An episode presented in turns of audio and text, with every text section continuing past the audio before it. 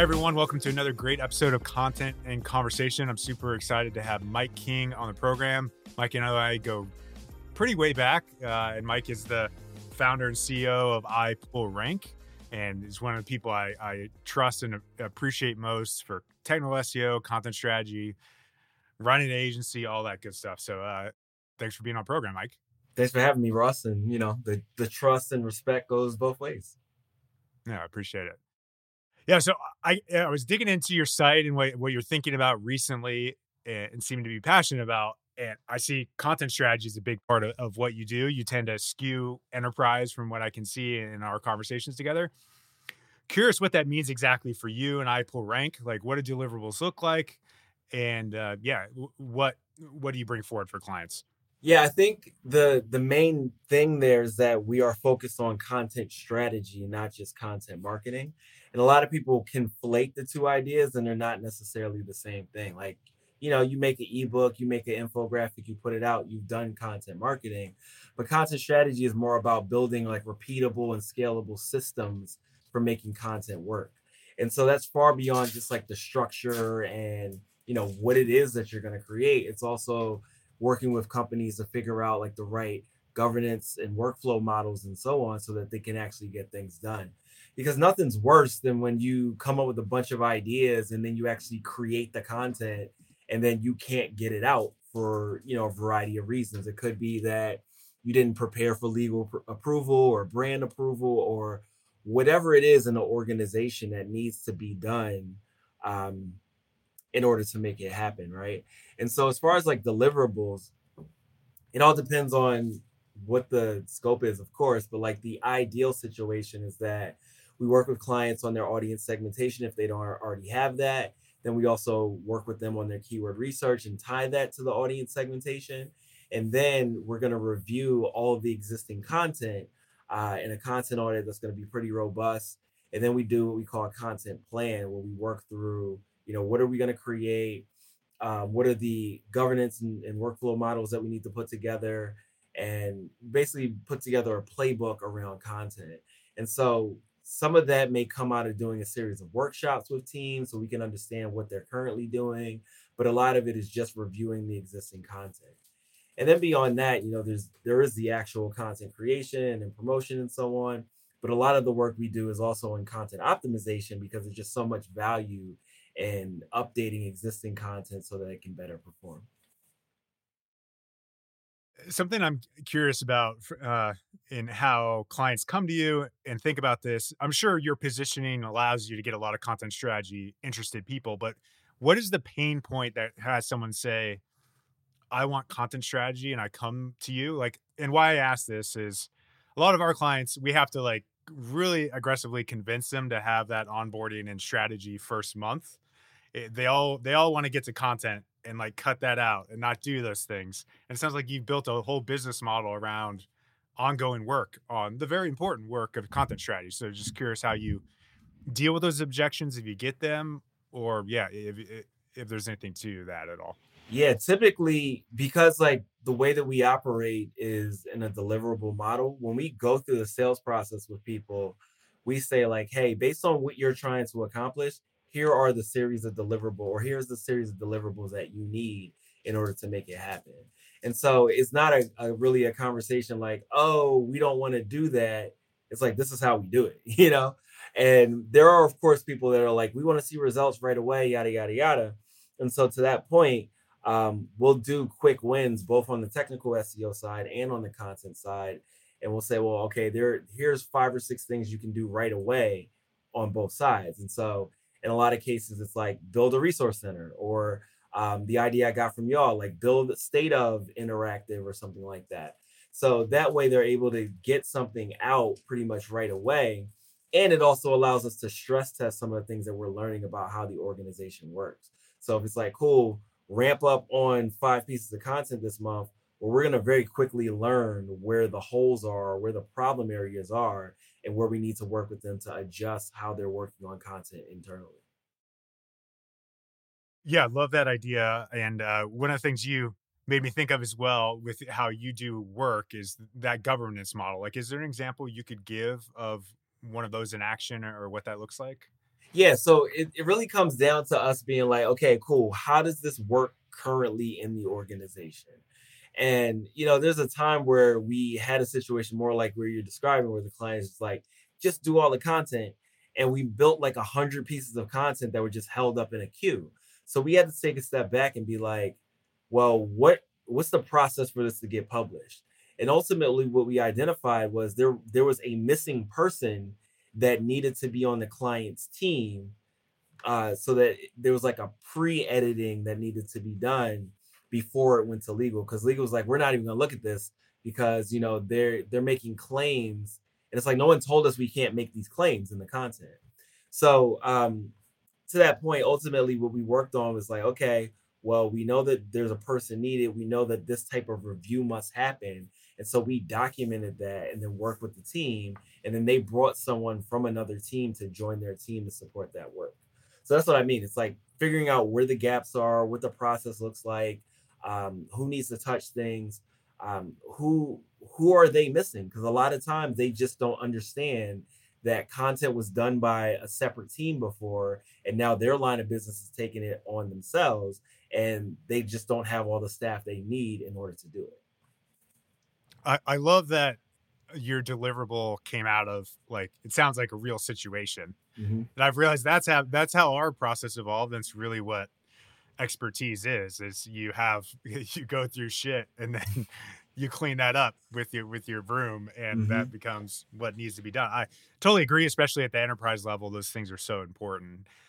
Yeah, I I love your quick wins. Like it's something I actually recently was talking about with the team where we were talking about building a learn center that's optimal but how do we fix things like terrible internal like there's short-term hacks to fix say bad internal linking at uh, for a blog until you get a better hub but uh, do you specifically build that in or is that kind of one of those things that when clients push back on you you'll find ways to get them the quick wins or just curious how you operationalize that we we typically lead with quick wins on any account as long as we're doing like a site audit or whatever because it's like a handful of things that are always problems right like you always run into a site having a whole bunch of links pointing to pages that no longer exist. You always run into sites having links to redirects or broken links internally.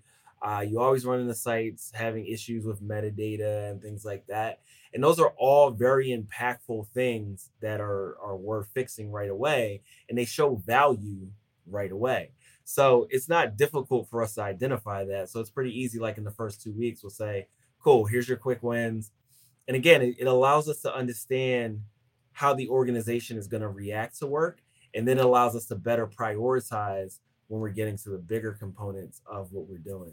So quick wins is always a valuable thing for us to be doing. And i didn't always do that. Like you said it's like a a learned thing that's come out of working with a lot of different uh, companies. Yeah especially at the enterprise level where you're the big build out could take 12 months yeah. to go live to your point. Yeah, and and one of the things that makes it especially valuable for us to do that is because when we bring on a new account, um, we charge 20% of the entire scope up front. And the reason why we do that is because every time you move forward with a new account, there's always some funny business with the accounts payable team. And when we say like we're not getting started until you pay this, all that is hashed out. And then further down the line, we don't have those issues or we have less issues uh, getting paid. and so when there's this big outlay of cash up front, they want to see something right away. And the quick wins acted as a way to like, you know, make them feel like they're getting something right away too. Nice. You made me think of something Tom Critchlow recently shared. I don't know if it's if it's public or not, but when there's ambiguity, you don't want to have a big deliverable and just land it on the client without some kind of work in progress preview of things mm-hmm. and you do that version of that with your your work in pro even though it's probably a finished deliverable your quick wins show them what it's like to work with iPullRank absolutely. uh, which removes that scariness of a deliverable that's terrible right? Yeah i actually hate doing what tom describes because, because it kind of like kills the impact of you you like showing a a, a well thought out you know audit right um, and and because we had a client that was like, yeah, just show us week over week where you're at. And it's like, you, you never get that satisfaction of like, here's the problems, here's the roadmaps, and so on.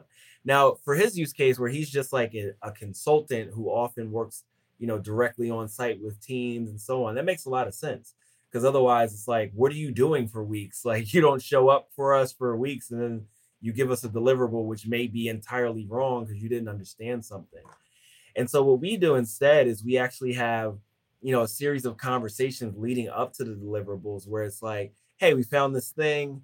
Um, tell us a, li- a little bit more about that so we have more context so we put in the deliverable. And we also use those intermediary calls um, as an opportunity to educate the client. So it's like, here's how we do this SEO site audit. Here's how we do our keyword research and why our approach is different, how you use what we've done once we do it.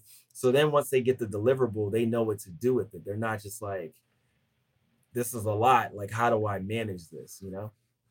Yeah, uh, that makes sense. I mean, it sounds like you're doing a version of it, just your own way of doing it. I, I mean, I like that. Yeah, it's it's not like, hey, here's my literal work in progress, like spreadsheet that's kind of done. Like, nah, Yeah, it's yeah. more like, hey, I found this specific thing. Can you tell me why you guys did it this way? And that just generates a conversation. There's no deliverable. It's just a discussion as to like why is this happening, which then informs uh, how you might, you know, change how you deliver your insights.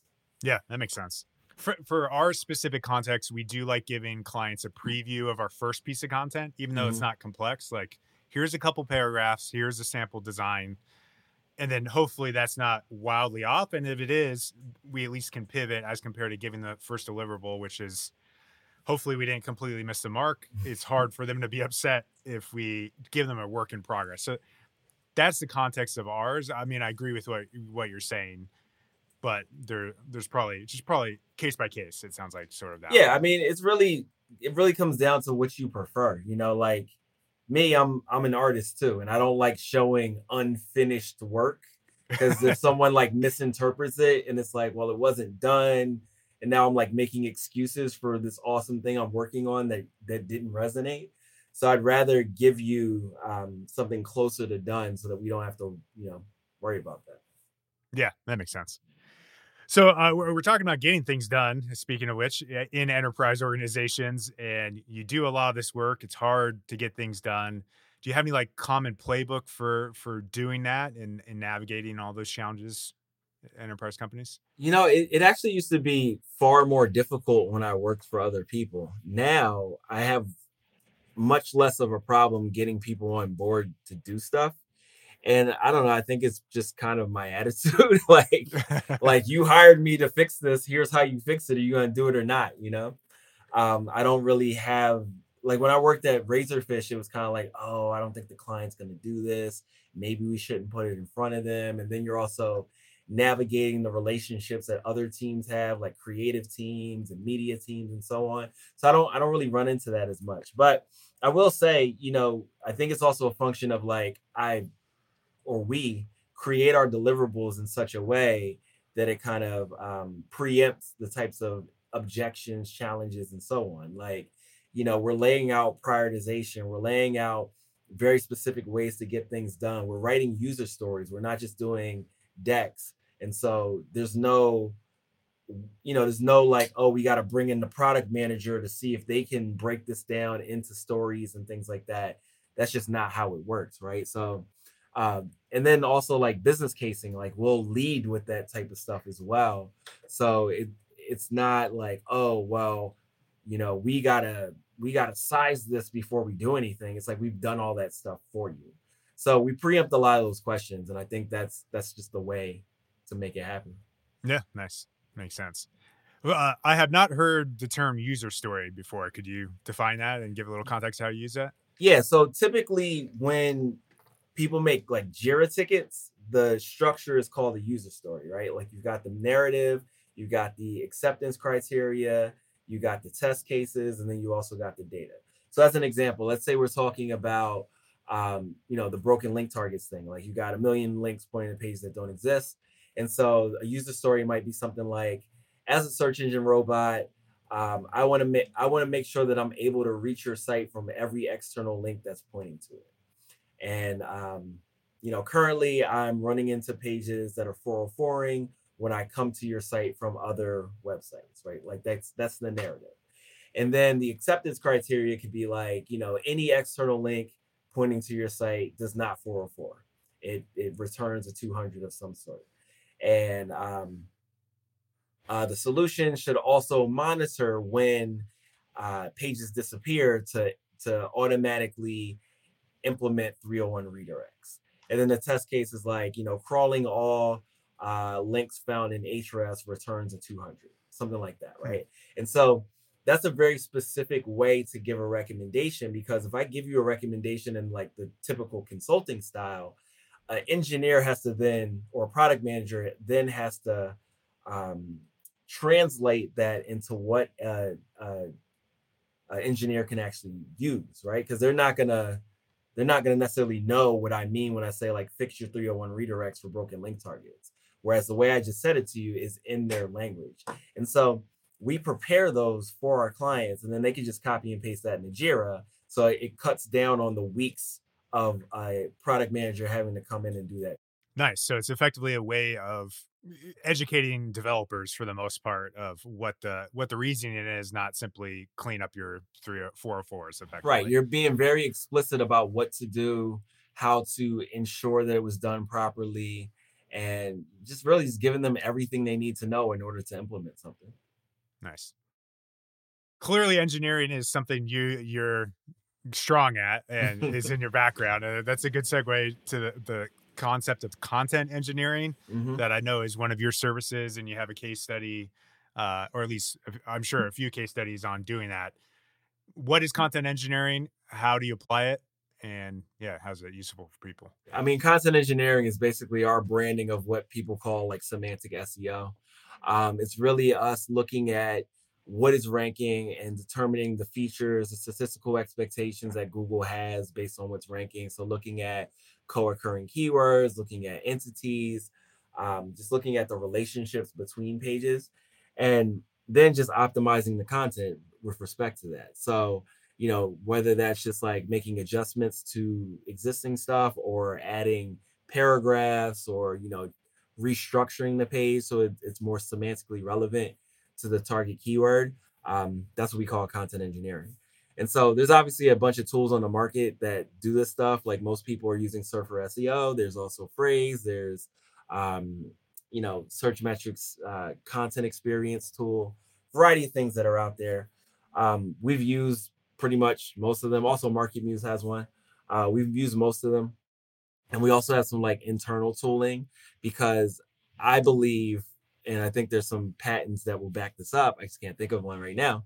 Uh, that Google is actually doing this horizontally rather than just vertically. What I mean by that is the all the tools, as far as I know, what they do is like for the query, they'll look at all the pages they can. Some of them will look at like the top 20, some of them look at like 100 or so. And they they extract the common features and tell you you need to be using this on your pages. But realistically, based on how Google works, they are likely doing it horizontally across a series of queries, especially when you got emergent queries that, you know, there's not much information about otherwise. Um, and so they can connect it to other related queries and say, okay, in this query space, we expect these words. So we probably also expect these words for this uh, other query as well. And so ultimately, you know, we're using all that information just to adjust content. And then we see that it, it works quite well. And to your point of a case study, um, you know, the one that's top of mind is that we worked with a client in the um, what's it called, like healthcare supplement space or whatever. And we didn't build any links to the site because I think they just didn't want to at that point. So we did a bunch of this work, um, and we saw that ranking shot up. Like we had some queries that were ranking like you know page five and, and worse that were shooting up to like the first page just from doing this so that's not to say that links aren't valuable obviously they are but um, the way that we think about how google's algorithms work we over index on the power of links and google has the ability to, you know, because there's weight, there's weights associated with each factor. They have the ability to turn those weights down as required. And so those content optimization weights will still remain quite high. So if you do this well, you can see ranking improvements just from doing this. Nice. Yeah. We've been doing more and more uh, of that as well. And I like your thought process for going a little deeper than all those common tools do. Mm-hmm. One, one of the things I think about updates and uh, content engineering, uh, as it were, with these things, I've been thinking more about scoping these kinds of things. Mm-hmm. And like, we haven't always created this content, we're updating it for clients. Uh, I guess if you're just doing maybe semantic SEO, maybe it's not always like also maybe this needs new images, right, to rank. Or I don't know how much you all do that. Sometimes but, it yeah. that that is more difficult when we're talking about especially like editorial content because we do this for that as well. But when we're talking about like resource content, then yeah, that can come up more because you can easily, you know, um, either make a new image or get some stock photos that you can adjust or you know whatever stock materials you need to then make it a better page. Um, but it, it's just a bit harder for us to do it that way because of the fact that there's another layer of approval for um, imagery but yeah, sometimes we do do it. In terms of scoping that, do you typically go on like a retainer and kind of wing it, or it's like one eight hours per post, or just curious how you think about that kind of stuff? You know, I think of us as like a productized service, and so if you want us to do, we call them content recommendations. You want us to do 100 pages, well, okay, you buy 100 pages, and that's it. It isn't like you buy X number of hours or whatever. And so there's there's two, and this is another reason why the content recommendations often don't um, include us adding much imagery because those are two different types of work under our model, right? There's content creation and then there's also content recommendations. So typically new imagery would be sold as a series of content credits. And yes, you could use your content credits allocation towards this, but more often than not, they just want us to make net new content with that rather than using it towards our content recommendations. That makes sense. Yeah, it's something we've been like trying to model it correctly. Like sometimes you need new content, sometimes you don't. In some of our old updates, we're mostly updating legacy clients' current content as of now, but there's definitely it's a mature industry now, so there's a lot of old cr- uh, crufty, uh, crusty uh, client out uh, client content out there, unfortunately. Mm-hmm. But uh, so you've been agency life for a long time, and I know Whew, maybe in the past. That's a good way to put it. And I uh, I remember seeing uh, in some old Mike King content a little bit of hate for somehow agencies were ran before you ran an agency yourself. So curious if you look back, like, is anything harder than you thought? Uh, yeah. yeah. Any recollect or thoughts on deep thoughts on agency life?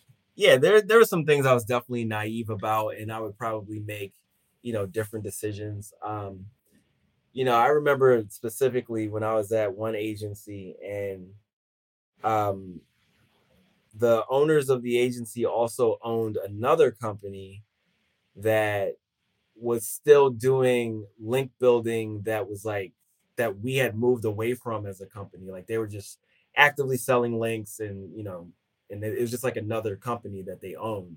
And i was like like this is shady you know what I mean? Like, but at the same time, now as a business owner, it's like you can own other businesses doing other things. That's fine. Like it has not that other business had nothing to do with me, you know. But at the time, I was like, why are y'all doing this shady shit while we're like actively trying to pull ourselves out of the shady shit you were doing here, you know?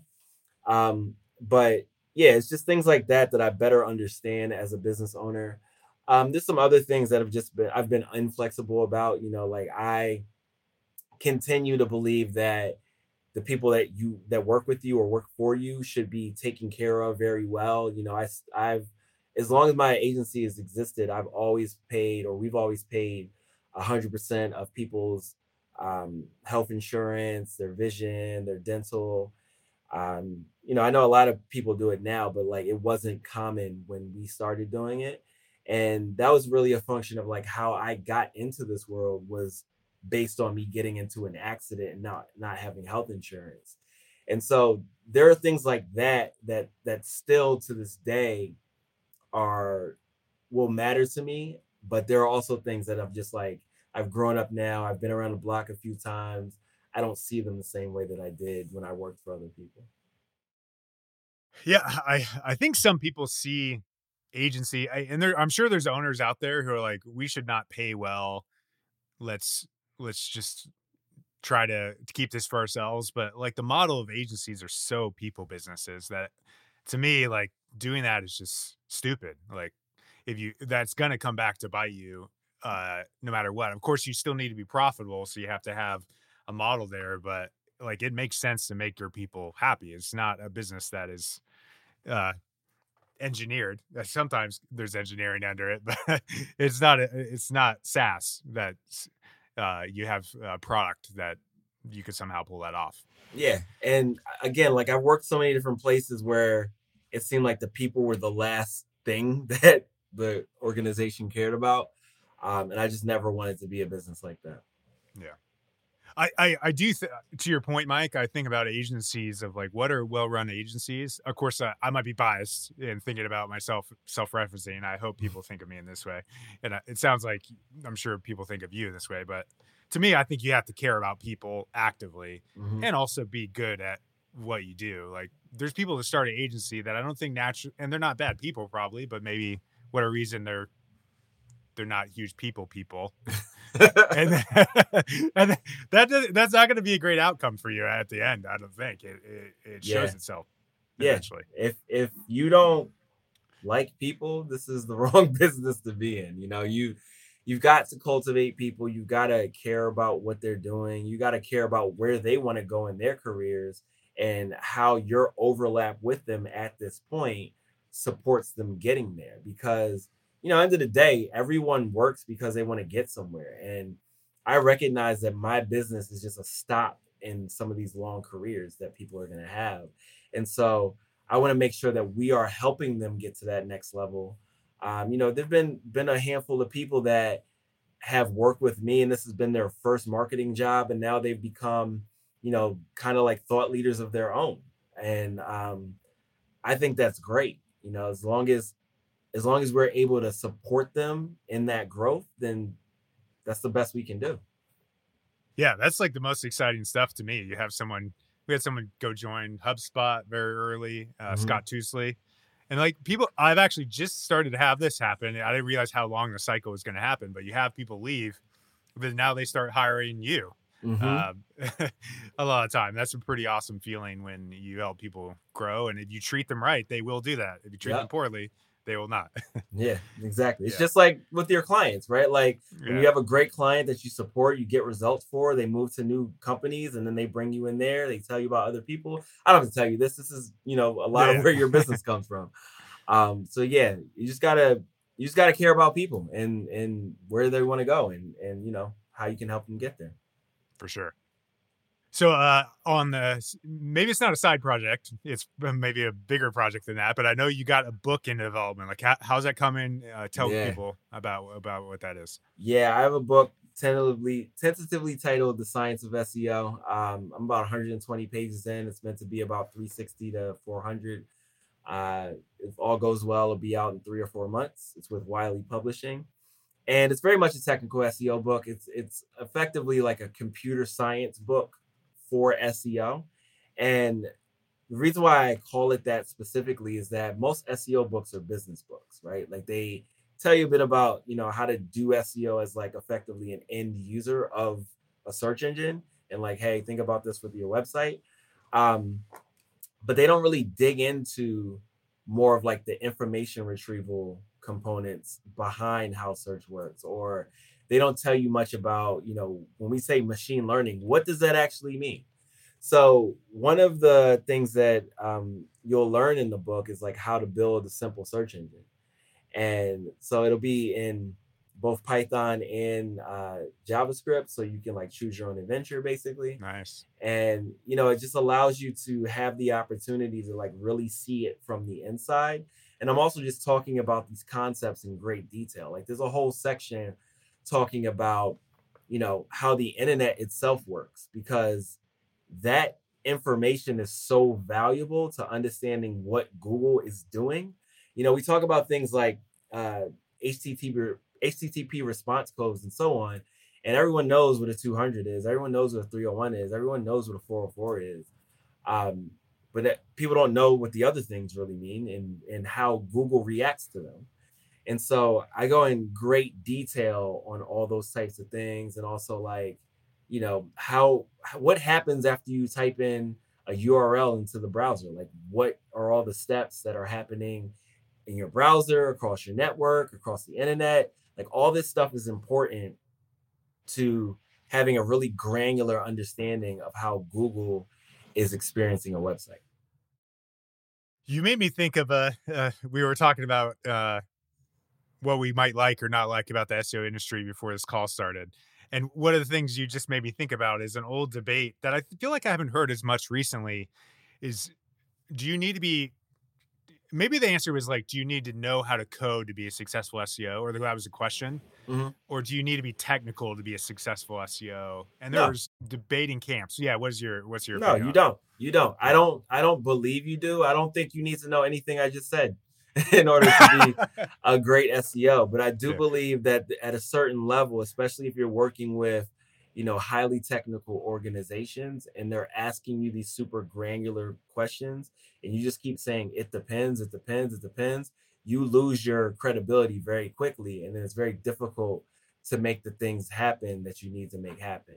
So really um everything that I'm talking about in this book is like when you want to go up to the next level or when you start experiencing edge cases, which you typically do when you're working on some of these really big technical sites. You know, like we work with some of the biggest e-commerce sites in the world and you know, telling these people like, "Hey, your title tags are too long." That's not going to cut it.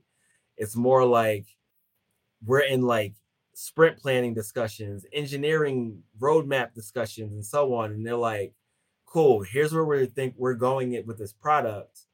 Here's how this product is built. How do we make this work for organic search?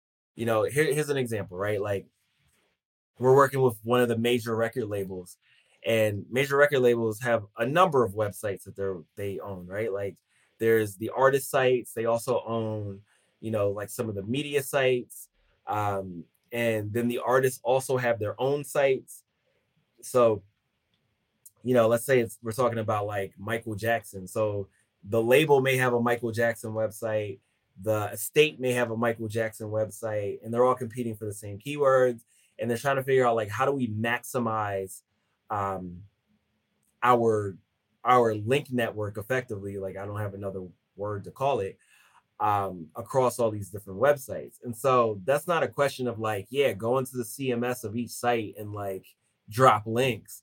It's what is the centralized technical solution that you can build that you can deploy links across all of those websites in a way that's like orchestrated and aligns with what you're trying to do as far as like where you want things to rank.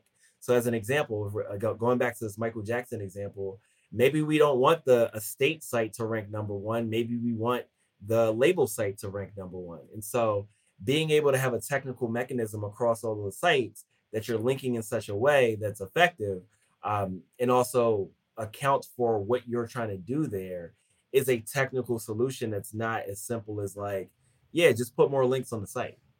And you know what i mean? So like getting there requires the level of technical acumen that i'm talking about in this book.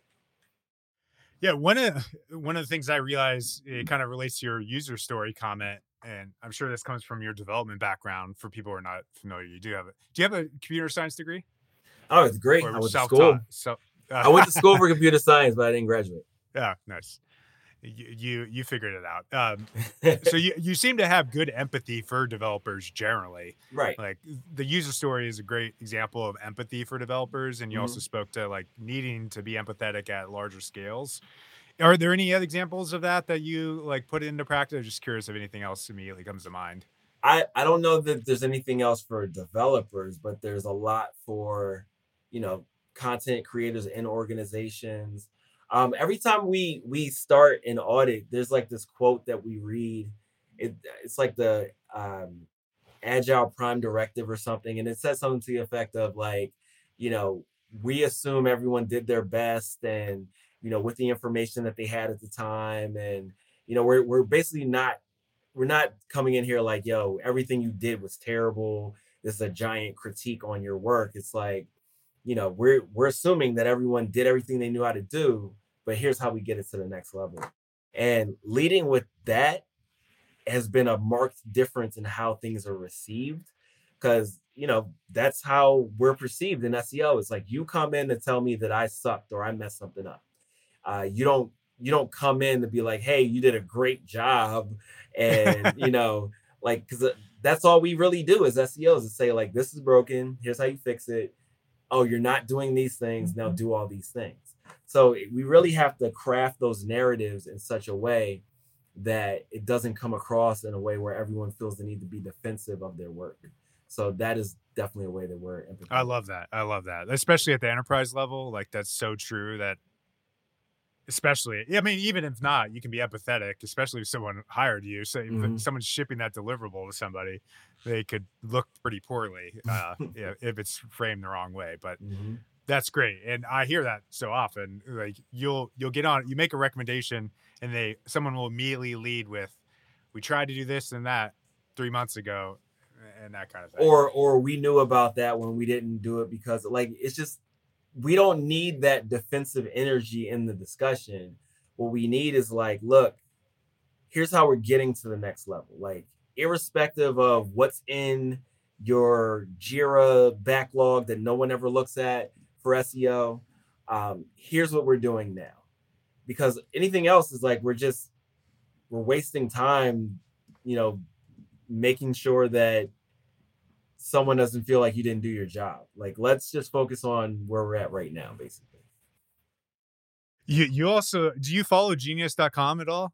Or do you use that at all? yes, I follow genius.com. Okay. Uh, may I don't know if that's your client or not, but I, I saw uh, that used to be like a huge SEO story. You made me think of that and mm-hmm. Google taking all their traffic. And I now search lyrics. It looks worse than it did. I just search Ariana Grande, not because I'm a fan, but because she had high search volume. Mm-hmm. And the entire song is listed on the search result. It's pretty brutal. Yeah, but. the LyricFind thing. But the thing is, people know of Genius as a brand. So it's like, yes, they're probably losing some traffic, but people would prefer to see what you can get from Genius with all the annotations over just like the LyricFind thing that you see in the search. Yeah, agreed.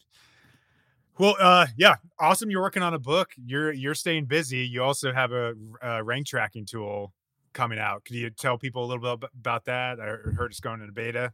Yeah, it's called Exact Science, and it's really like all the things that rank tracking should do that it doesn't. So here's an example, right? Like you have a client and rankings drop, and what do you do next? You then like kind of do a competitive analysis of some sort, and you're basically guessing like, hey, competitor did this now and now this is why you've lost your rankings or whatever. Well there's a bit of a gap in our tool space to get there. Like why isn't there a rank tracking tool that will then look at all the landing pages and see how they've changed day over day and surface what changed? Or why isn't there a rank tracking tool that's also looking at the growth of links for the pages that are ranking so you can see like oh is this a result of them building more links or not? It's really like there's nothing in the middle. We've got these data sets. We've got your rank tracking data sets. You've got your crawl data. You've got your your semrush data that's giving you like competitive intelligence and so on. But you're not you don't have enough information to truly definitively definitively say here's what changed. And so our rank tracking solution is doing a lot of that type of stuff. Um, it's doing a lot of the the work that you have to basically export from every other um, rank tracking tool and then do yourself so you can really have the information that you need to make SEO an exact science. nice. So is the plan to re- release that to, as a tool, a paid tool people will use, or what, yeah, the...